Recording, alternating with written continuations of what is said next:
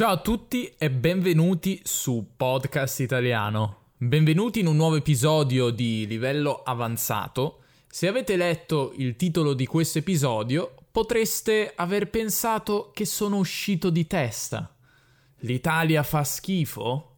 Ma che stai dicendo, Davide? Sei fuori? Prima di spiegarvi perché l'Italia fa schifo, in realtà no, non fa schifo l'Italia vi voglio parlare di Aitoki che non fa schifo per nulla. Aitoki è tutto ciò che l'Italia non è, cioè efficiente e organizzato.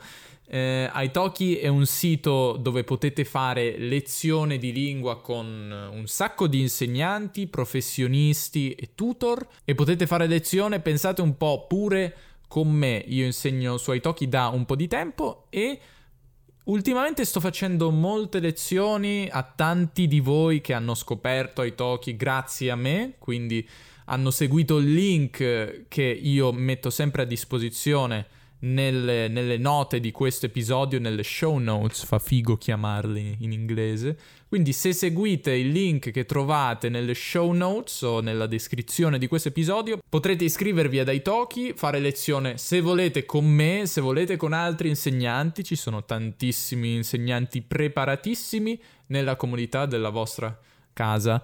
E sì, fatelo, fatelo perché sarà una cosa davvero utile per il vostro parlato che purtroppo su podcast italiano non potrete, non potete esercitare perché esercitate solamente l'ascolto, direi.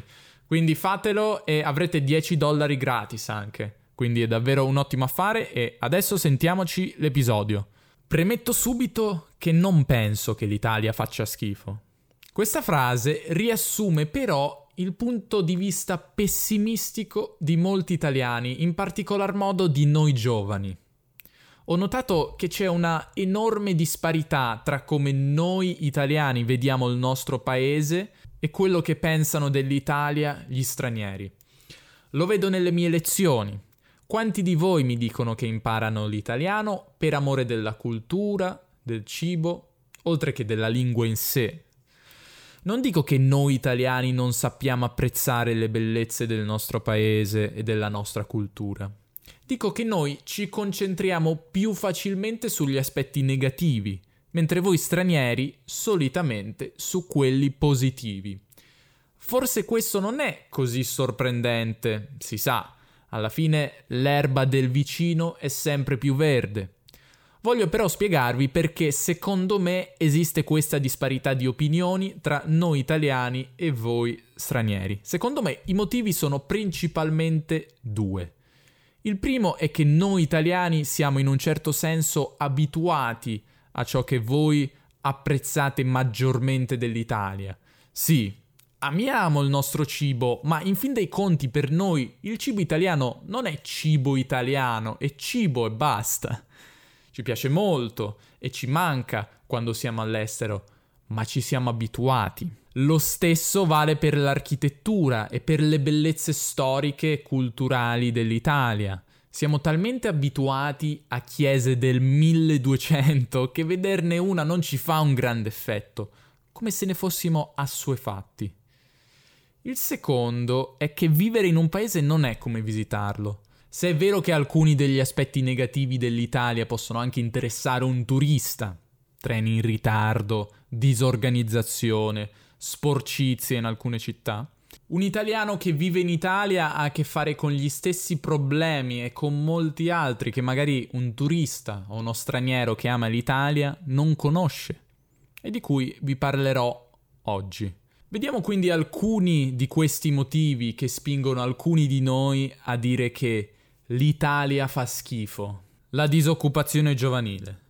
In Italia il livello di disoccupazione giovanile, calcolata tra i giovani tra i 15 e i 24 anni, è circa del 30%.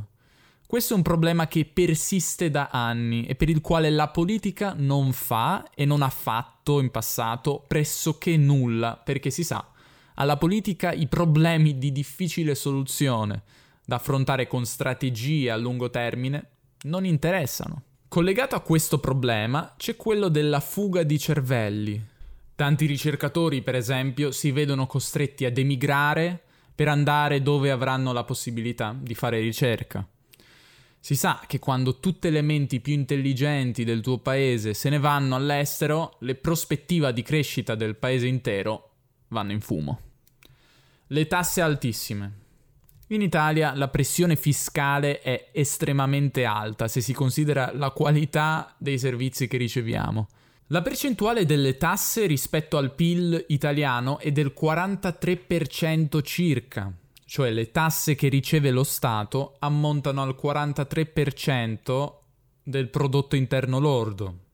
In Germania, per esempio, questo rapporto è simile. Ci sono sicuramente paesi in cui questo rapporto è simile, come la Germania.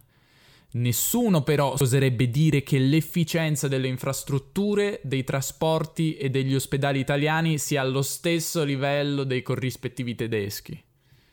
Il problema è collegato anche all'altissima evasione fiscale. Tanti in Italia evadono, ovvero non pagano le tasse, e quindi lo Stato è costretto ad aumentarle. L'Italia infatti è il primo paese in Europa per evasione fiscale. Si è stimato che per ogni euro riscosso dal fisco, ovvero effettivamente pagato in tasse, 23 centesimi siano evasi. E questo crea un circolo vizioso. Se tante persone non pagano le tasse, le persone che le pagano finiscono per pagarne ancora di più. L'istruzione inadeguata. Secondo vari studi statistici, i ragazzi italiani hanno capacità di lettura e competenze in scienze e matematica inferiori a quelli dei coetanei in altri paesi. Meno di un italiano su tre tra i 25 e i 34 anni ha una laurea. In Europa la media è del 44% meno di un italiano su sei in età lavorativa è laureato. Peggio dell'Italia c'è solo la Romania. Noi italiani siamo, in sostanza, un popolo abbastanza ignorante. E un popolo ignorante è anche un popolo facilmente manipolabile dalla politica. Ogni riferimento alla situazione politica in Italia o al fatto che Berlusconi abbia governato quattro volte è puramente voluto. I trasporti e le infrastrutture inadeguate. In paesi che ho visitato, come l'Ungheria e la Polonia, che sicuramente hanno economie meno forti della nostra, i trasporti cittadini e le infrastrutture, almeno nelle grandi città, sono anni luce dai nostri. Va detto che forse questi paesi ricevono molti fondi europei, però è inaccettabile che Roma, una delle città più visitate al mondo, abbia un sistema di trasporti disastroso, strade piene di buche, sporcizia ad ogni angolo. O che Torino, per esempio, abbia ancora tram degli anni Ottanta. Per non parlare delle scuole fatiscenti, degli ospedali inadeguati, dei ponti che crollano, del fatto che una nuova opera richieda anni ed anni di lavoro per essere ultimata. E più grande è, più è possibile che ci sia il problema della mafia. Sì, in Italia la mafia esiste, è un problema attuale e ancora irrisolto. Molti miei studenti mi chiedono incuriositi se questa cosa che sembra tanto stereotipata e quasi da film sia davvero vera. Lo è, purtroppo, e non solo al sud. La mafia si infiltra negli appalti, nelle grandi opere, nella politica. Certo, l'estorsione mafiosa, ovvero il pizzo, quella somma di denaro che bisogna pagare alla mafia, se sia un negozio, un ristorante, un'impresa, è un problema concentrato al sud Italia, ma la mafia a grandi livelli è un problema in tutto il paese. E per questo, e a dire il vero per tanti altri motivi, che l'Italia spesso ci fa incazzare.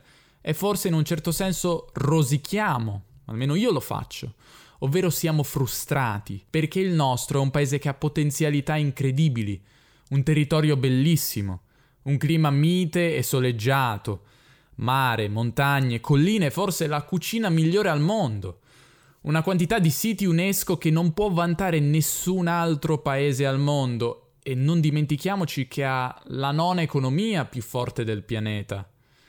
Però, come ho detto, quando in un paese ci vivi e quando hai a che fare con tutto il peggio che ha questo paese da offrirti, quando non si ha un lavoro, quando il treno è cancellato per l'ennesima volta, quando senti che all'estero guadagnano molto più di quanto tu possa guadagnare facendo lo stesso lavoro, eccetera, eccetera, È facile dimenticarsi del sole, del mare, degli spaghetti allo scoglio, del tiramisù, del chianti.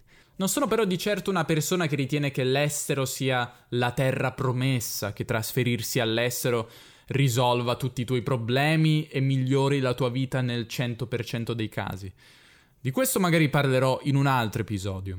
In questo, però, volevo spiegarvi il punto di vista che abbiamo un po' tutti qua in Italia alla fine e spero di essere riuscito a darvi una prospettiva più ampia di ciò che è il nostro paese. Un paese che a volte ami, a volte odi, ma di certo non ti fa restare indifferente. Grazie per essere arrivati fino alla fine.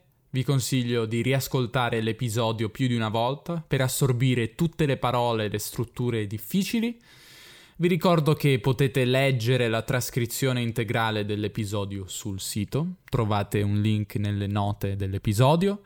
Se vi piace Podcast Italiano vi chiedo anche un grande favore, parlatene almeno ad un'altra persona che conoscete che sta imparando l'italiano. Ve ne sarei molto grato. Seguitemi anche su Instagram, podcast underscore italiano, e noi ci sentiamo nel prossimo episodio. Alla prossima, ciao.